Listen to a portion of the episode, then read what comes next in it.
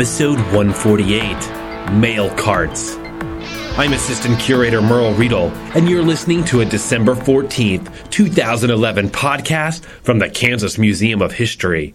In this series, we talk to museum experts to get the story behind the story about artifacts from Kansas history. Let's go. Party rock is in the house tonight. Everybody just have a good time. Yeah. And we gon' make you lose your mind. Today, Twitter and Facebook are the preferred methods of communication for legislative bodies. In the mid 20th century, though, the Kansas legislature used a more utilitarian method two wooden mail carts. Join Registrar Nikayla Zimmerman and me as we examine carts used to deliver mail in the Kansas State House in Topeka. Previously used for delivering vegetables and spreading fertilizer, these carts proved just as effective for transporting democracy. Then we go behind the scenes to discuss a gallery guide for the museum's upcoming map exhibit, You Are Here, Putting Kansas on the Map. Find out what it's like to look at a map about maps. Finally, in Six Degrees of William Allen White, we connect White, a small town newspaper editor from Emporia, Kansas, to Angela Merkel, the Chancellor of Germany. Educated to be a physicist and chemist, Merkel is certainly not the type of German chancellor that White knew. But first, mail carts.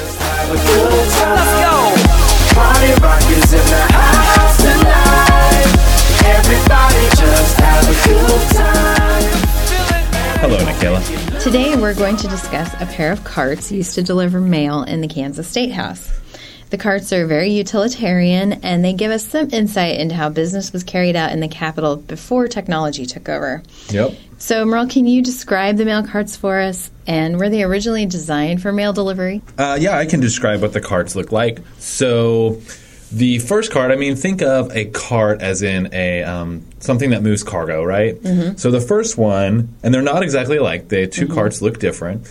Um, the first one is a large oak, kind of flat or really shallow uh, hand cart with big steel spoked wheels. And so it kind of looks medieval. Okay. You know, it, it's not motor powered or anything. It looks it Right. looks uh, very old. Nothing Um, fancy. And it was it was made in the 1940s by the Hamilton Caster Manufacturing Company of Hamilton, Ohio. And it's oak, so it is really solid and it's really pretty heavy. But what's cool is it's surprisingly easy to push. So it's well engineered and well designed. You can really kind of push it around. The second cart is not so solid. it's a little more rickety, and it's uh, it's kind of a pine cart with tall sides and really wide wheels that sort of drop down. It was made in the 1920s, and it's actually made in Kansas City by the Lansing Wheelbarrow Company. Um, so both carts were used to, to deliver mail inside the State House or the Capitol Building, State House, Capitol Building, interchangeable terms. They're all located here in Topeka.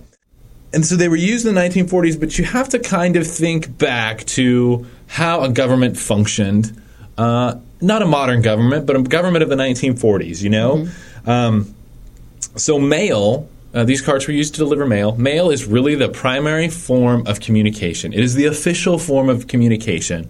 You know, before the heavy advent of the telephone, it was really the only form of communication, especially when you lived in a large state like Kansas or Topeka's towards the east, and you got a lot of mileage to reach your constituency. Uh, out in rural western Kansas. So, this was the primary mode of means of communication for elected officials. Today, we have instant communication like uh, email, Twitter, um, cell phones. You can immediately talk to each other, but you couldn't. In the 1940s and prior to the 1940s, you couldn't. Um, the thing with that is that the the our nation's founding fathers like they realized the value of of mail because mail's more than mail it's democracy. It's being able to voice your opinion right? I know it's funny to say the u.s postal service is democracy in action. Sounds so patriotic. yeah, but it is. Uh, it's the only way, and they actually tasked Benjamin Franklin. Before we were even a nation. He got tasked with uh, the Second Continental Congress said, "Start coming up with a postal service, and and it wasn't just so people could send junk credit card applications out. It's because they knew as a government they had to be responsive to the people, and there had to be a mechanism for it. So we, sh- we should probably call these freedom cards then. If you'd like, freedom cards. freedom cards. Um, so both cards were used to deliver mails, but they also did something else. They delivered bills in the 1940. Neither cart was originally made to do that, to deliver mail or the, for that purpose. Um, the oak cart probably was actually made to be a vegetable cart. But it had a dual use, uh, and it wasn't uncommon for people to be using them in, in industrial areas. And in fact, it was sold by the uh, Crane Office Supply Company in Topeka. It's got a label on it that says Crane Office Supply, Topeka, Kansas. So that's who sold it to the legislature. The other one clearly was not intended to be office use. I mean, it's designed to be pushed down fields for row crops to Yeah. spread fertilizer. Yeah. But uh, somebody repurposed it and used it used it in the state house, and I think they kind of they kind of reference to that sort of stingy yet um, shining example of government efficiency. So, Merle, why were the mail carts necessary? We've we've heard a lot lately about the postal service kind of becoming obsolete and that they're only delivering junk mail and advertisements. So, is that what these carts were delivering? The carts are necessary because the Kansas legislature um, it, it gets a lot of mail. Um, you think about it, there is 125 state representatives and 40 state senators, and those are just the elected people that work in the state house. There's a whole staff of people that work uh, work year work year round, but that's that's 165 uh, government elected officials that are all getting mail and corresponding with all their constituencies and all the organizations they're associated with. So there is a, lot of mail. But the carts were used for more than just mail. Um, each day, when the when the Kansas legislature is in session, because it's only in session for a certain period uh, during the year, it's a 90 day period. Um, and while it's there, there's a lot of business that has to happen. So things have to be organized and they have to function quickly like a well oiled machine. And I know that sounds goofy. For legislators to be able to legislate, they have to see the proposed bills. They have to have agendas for every meeting. They have to have minutes from every past meeting typed up. There's a lot of documents that have to be produced on a daily basis just to keep the thing flowing. And so those were done every night and it required these cards every morning to go to the state printer's office, which was located near the state house, to pick up this huge volume of stuff. It's not exactly mail; it's different than mail, and so all this stuff had to be brought from the state printer's office uh, into the legislative chambers. So, how was the legislature arranged when the carts were used? Did they deliver directly to the legislators' offices or a mailbox, or what did they do? Right. So let's talk a little bit about the Kansas legislature and what it's like. Um, and in 1861, probably right up until the 1930s and 40s, state government's pretty austere. I mean, it, cons- it consists of a couple people working at agencies and it consists of elected officials, um, but that's about it. As the state's population begins to grow and people begin to realize that how much the state government can do, and it increasingly assumes more roles and more tasks and is accounting for more people, um, it's a bigger job. And so now they're starting to hire people to work in the state house. There's more information flowing. There's more mail coming in. Mm-hmm. So the legislature, its responsibility grows, and the support staff that help it. Okay, so even up until the 1950s, today if you go downtown in Topeka, Kansas, there's a state house, but there's also a lot of state offices around it. Mm-hmm. Legislators, they all have offices of their own assigned to them to work out of. And it's it's logical, you know, they need a base of operations, they need a place to put their file cabinet, they need a place to set up their laptop computer. Until the 1950s, they didn't have those offices. They had one place, one workspace, and that was on the floor of their respective chamber. So they didn't have offices even to receive mail. So when mail did come in, it went through a post office that was actually built inside the Capitol, and then that would get delivered to sort of central mailboxes mm-hmm. where the legislators could stop by at their time and pick up pick up whatever mail they might want to pick up. Uh, there are two cards because there's two chambers in the Kansas legislature. So, one for each. Right, just like in the federal government, there's a Senate and there's a House of Representatives. In the Kansas legislature, there is a Senate and a House of Representatives, and I think there is in every state legislature except for one, Nebraska. Huh, that's interesting. they have the unicameral government. So, did I wonder if they had two people or if they just had one poor guy who had to get one cart and go to the Senate and then run back and get the other cart? No, I think there was two schleps that had to go push around this cart all over the place. Okay. Um, but yeah, and how? So how do we know that it was broke out like that? Fortunately, they're marked that way. One of them's got house spray painted on the side of it, Yeah. which indicates that it was used for the uh, House of Representatives. And it makes more sense, too. It's the bigger of the two carts. Right. And with 125 members in the House, there would be more a larger volume of mail. Mm-hmm. Smaller cart for the Senate, less mail. Well, these these poor schleps who were carting around these these freedom carts, if you will. we all know that the mail couldn't be delivered without that dedicated mail carrier. It's, true. So now we're going to play a little game I like to call real, fictional, or dead, which is basically a, ver- a, a mail carrier variation on Canadian or dead. Right, right. I'll give you a name, and you tell me if he or she is a real mail carrier, a fictional mail carrier, or dead. Okay. All right. Already. Okay, the first one Ace Frehley, the lead guitarist for the rock band Kiss. I'm gonna say he's a real postman. He was. I know, but you know what? This he a kiss a band member. That's what I picture every postman is like when they go home. you think they so? just get freaky. You wonder if he delivered the mail with all of that black and white makeup on his face. Kept the dogs away. All right, your second one Mr. McFeely, mail carrier to Fred Rogers. right. He was a fictional mail carrier and of a fictional age. Yeah, poor guy. Right. He costume wore a costume to make him make himself look old. Yeah, I don't understand why.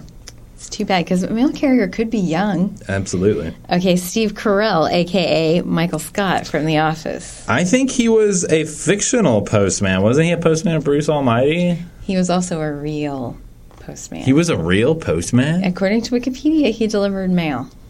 Oh, wow. Yeah, wouldn't that be cool? He's got the look of a yeah, postman. he could pull it off. I think so. And finally, Benjamin Franklin, statesman and founding father. Uh, well, as I mentioned earlier, uh, not only was Benjamin Franklin a postman, but he was the supreme postman. he was the postmaster general. The father of all post, postal carriers, right? And trick question, because he's also dead. yeah, he is dead. Uh, sorry. That's all right. Good job. Thanks. all right. Thanks, Merle, for telling us about the new part. You bet. to thrive. I came to win, to survive, to prosper, to rise, to fly. Every day, workers at the Kansas State House stroll under the blazing glare of a convicted traitor. He is the subject of today's Kanza quiz.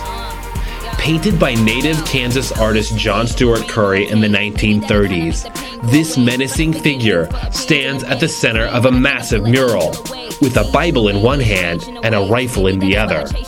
Before him, crowds of men come to blows, and behind him, tornadoes and wildfires terrorize the plains. Together, the powerful painting is entitled The Tragic Prelude. Who is the ominous figure featured in the center of this classic painting?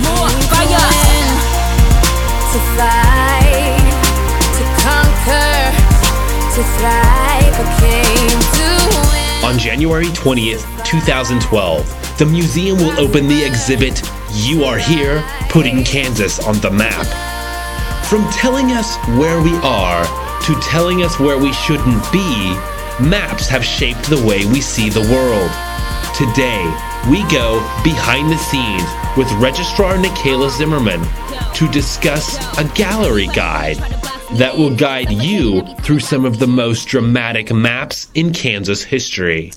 Nikayla, we are looking at a gallery guide for an exhibit entitled You Are Here Putting Kansas on the Map.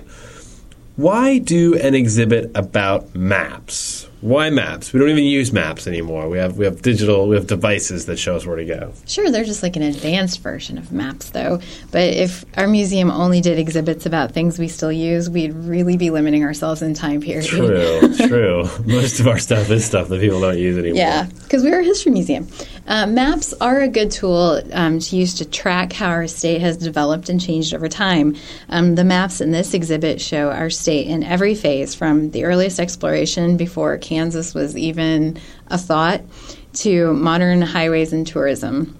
Uh, but if you look closely at a map, you can see a lot of really interesting details. And I know that the entire exhibit team has really gotten caught up looking at the maps, and you can you can spend a good amount of time just getting caught up in the details. Right, because maps tell you more than just how to get from point A to point B, right? They tell you literally about the landscape that people are living on, Mm-hmm. How people organize themselves, where they're living around. Mm, Land formations, all of that kind of stuff. Exactly. So they're really a powerful a powerful tool for documenting culture and Mm-hmm. humanity in general. So we're talking about a gallery guide here today, which is a little booklet, little piece Mm-hmm. of paper kind of thing. Can you tell me what is the function of a standard gallery guide? And uh, I think it's somewhat appropriate for an exhibit about maps, Yeah, right? it's kind of a map in its own way. A gallery guide is typically used to orient the visitor in an exhibit, much like a map is used to orient people to where they are. Right. So if you think of like a eight and a half by eleven, a standard sheet of paper folded in half. Mm-hmm. Inside, you look down. It's kind of a bird's eye view of an exhibit, and it shows Right. you how to get around in it. Right, and we use them to point out interesting artifacts or features, and it's also a way to pass on additional information that we might not have been able to include in the exhibit labels themselves just because you don't want things to get too lengthy. You want to keep things short and keep people interested, but you can use the gallery guide to kind of supplement that. Who developed this particular gallery guide, and how is it different than other gallery guides? Because what we're looking at today is the one that was that was made for Mm-hmm. the maps exhibit. Right. Well, this guide was developed by Sarah Bell, who was one of our education interns, and I know the education staff has been working very hard on getting this guide together in time for the exhibit. Um, it is different from other guides in that um, it includes activities to engage the viewer with the maps. Um, the activities ask the viewer to look closely at the maps and pick out details and kind of answer some some fill in the blank type questions. And if you complete the activities, you win a special prize at the end. So that's a little different from our other our general gallery guide. Nice. So this guide actually references a very old map that uses the term Terra Florida. Mm-hmm. Why would a map of Kansas say Terra Florida? Well, at that point, you know, exploration really hadn't moved too far to the west. wh- by what point? What time period are we talking? Uh, where this is pretty early. This is like I think uh, 1700s maybe. So you know it was still not that much was known about the western portion of the United States, and Florida on that map is kind of like as far west as they've gotten. right. So the earliest explorers um, to North America didn't necessarily speak English. They wrote their maps either in their native language, which would usually be Spanish or French, or in Latin, which at that point was kind of the universal language. So Terra is Latin for the land of. So Terra Florida means the land of Florida. And technically, Florida was the name given to that area by Ponce de Leon, who was a Spanish explorer. And he visited Florida in the spring when everything was in bloom. So he referred to the land as Pascua Florida or flowery Easter. So technically, Terra Florida would roughly translate to the land of blossom. So the map we're talking about, it's actually the I believe it's the oldest map in our collection. The map that features the uh, a very rough, a very rough drawing of what. Uh, North America and South America look like, um, and references Terra Florida. It's the earliest map in the museum's collection. I think it comes from the 1500s. Right. Um, so another map featured in the gallery guide is the T and O map. Right. Uh, why this map is odd because it doesn't it doesn't look like a map. Yeah. Uh, it doesn't look like a real map. So why is that, and why is it called the T and T and O map? so you don't think you could get from Europe to Africa using a T and O map? I don't think so. okay, the, the O map was created before exploration had really reached the point that land masses and waterways could be definitively mapped out.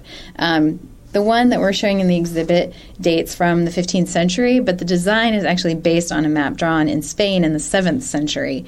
And at that point, people didn't even think you could cross between the hemispheres. right. So they were That- basically. those people were thinking you were going to fall off the edge of the earth. Exactly. Um, this included what they believed were the habitable parts of the Earth, and to them, it was a real map. Um, it's called TNO because the design shows a letter T inside a letter O.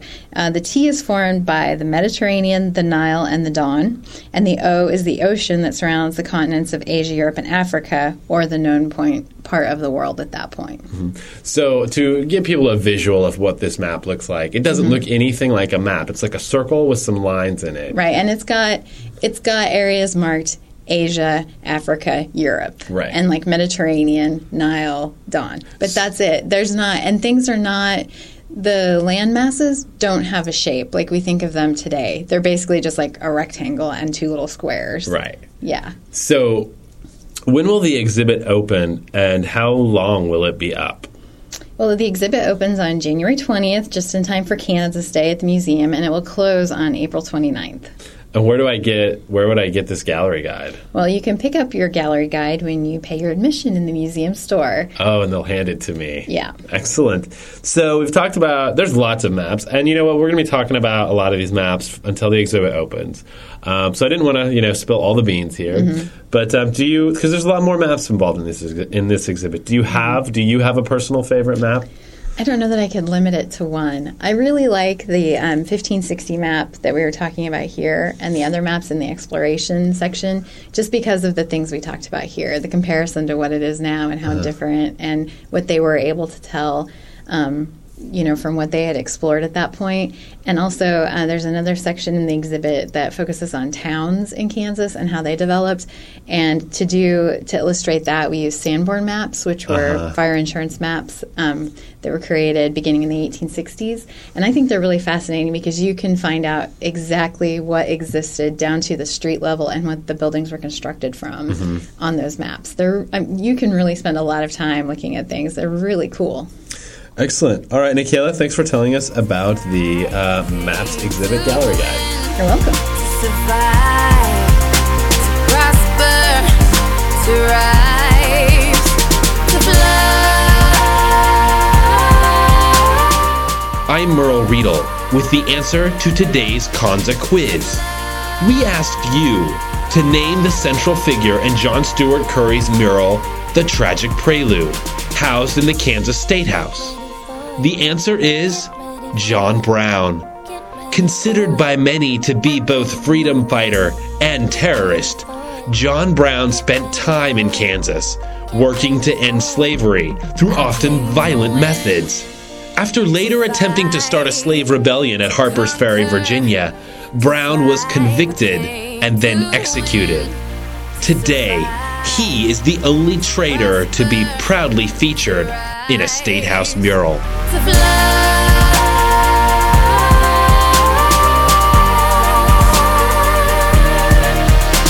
To fly. And now it's time for another round of Six Degrees of William Allen White. Joining me today is Tours Coordinator Abby Perrin Hi.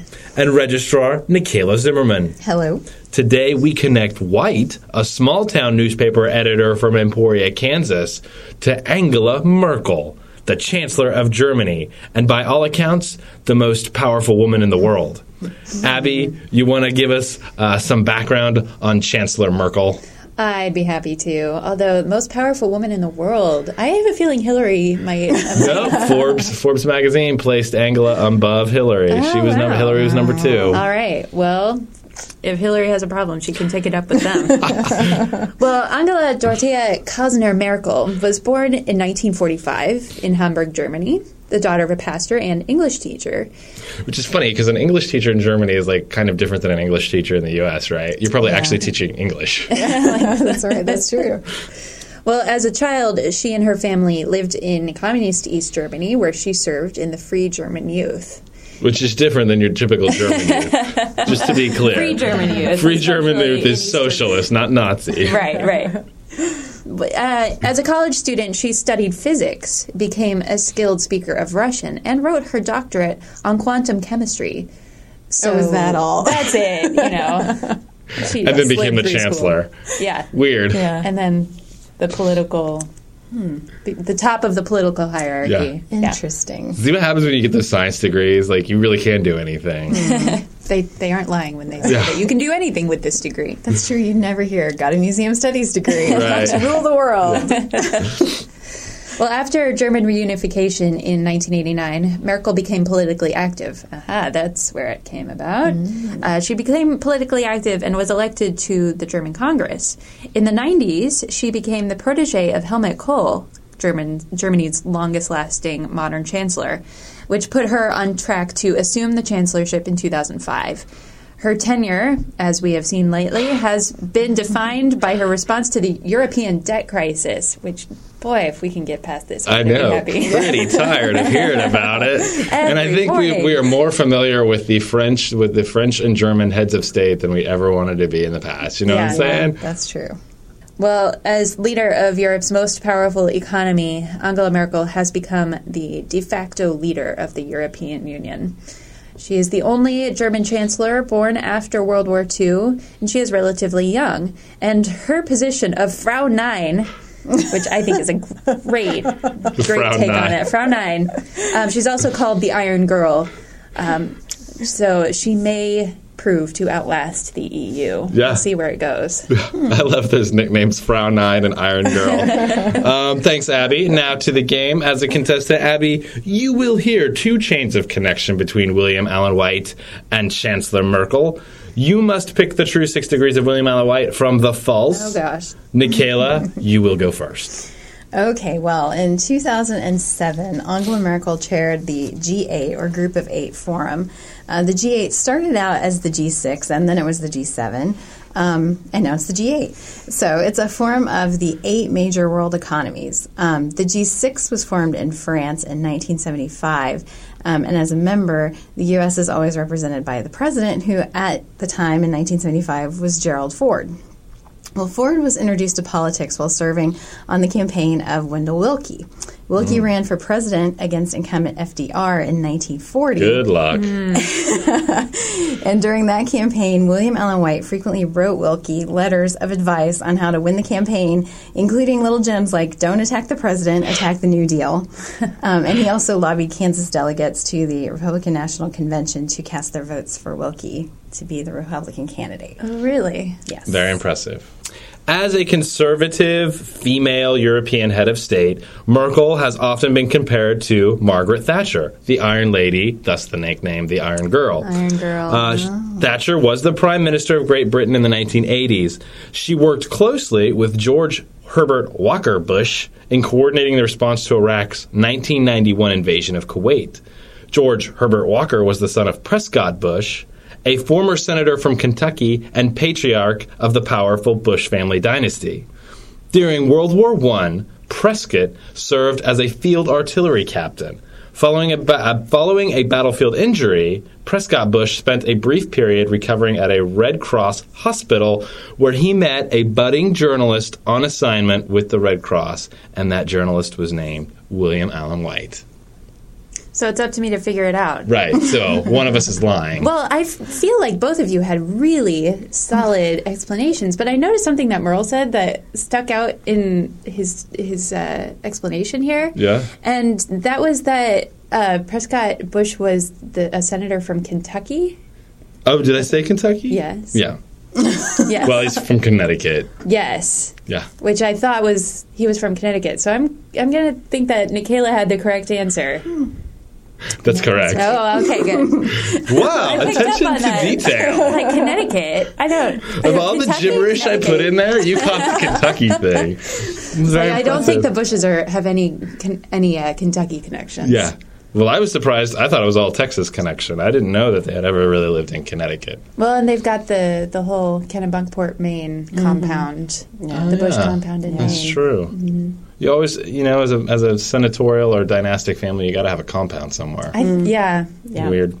all right, uh, Nikayla, would you like to issue the challenge for the next episode? Sure. For the next episode, we want you to connect William Allen White to Kansas's most premier attraction, Prairie Dog Town near Oakley, Kansas. Wait, say it again. Prairie Dog Town. Prairie dogs. Yeah. Home to bizarre three legged cattle and the world's largest prairie dog, this private zoo has freaked out travelers along Interstate 70 for years. Yes, indeed. Yeah. Uh, come back in two weeks when we connect White to Prairie Dog Town. Regardless of any connection to White, who even cares? This place is truly a sight to be seen. All right, thanks, ladies. Thank you.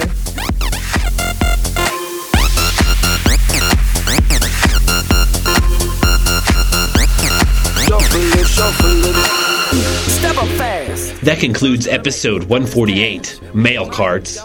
If you would like to see the mail carts that brought democracy to the Kansas State House, go to our website, kshs.org. Come back in two weeks when curator Blair Tarr and I examine an artifact that might be among the oldest in the museum. In the 1500s, a Spaniard named Francisco Coronado went on a legendary search for a city of gold. The journey brought him through Kansas, where he may have dropped the sword. Was Coronado onto something when he came to Kansas looking for a lost paradise? Find out in two weeks. This podcast is a production of the Kansas Museum of History. Real people, real stories.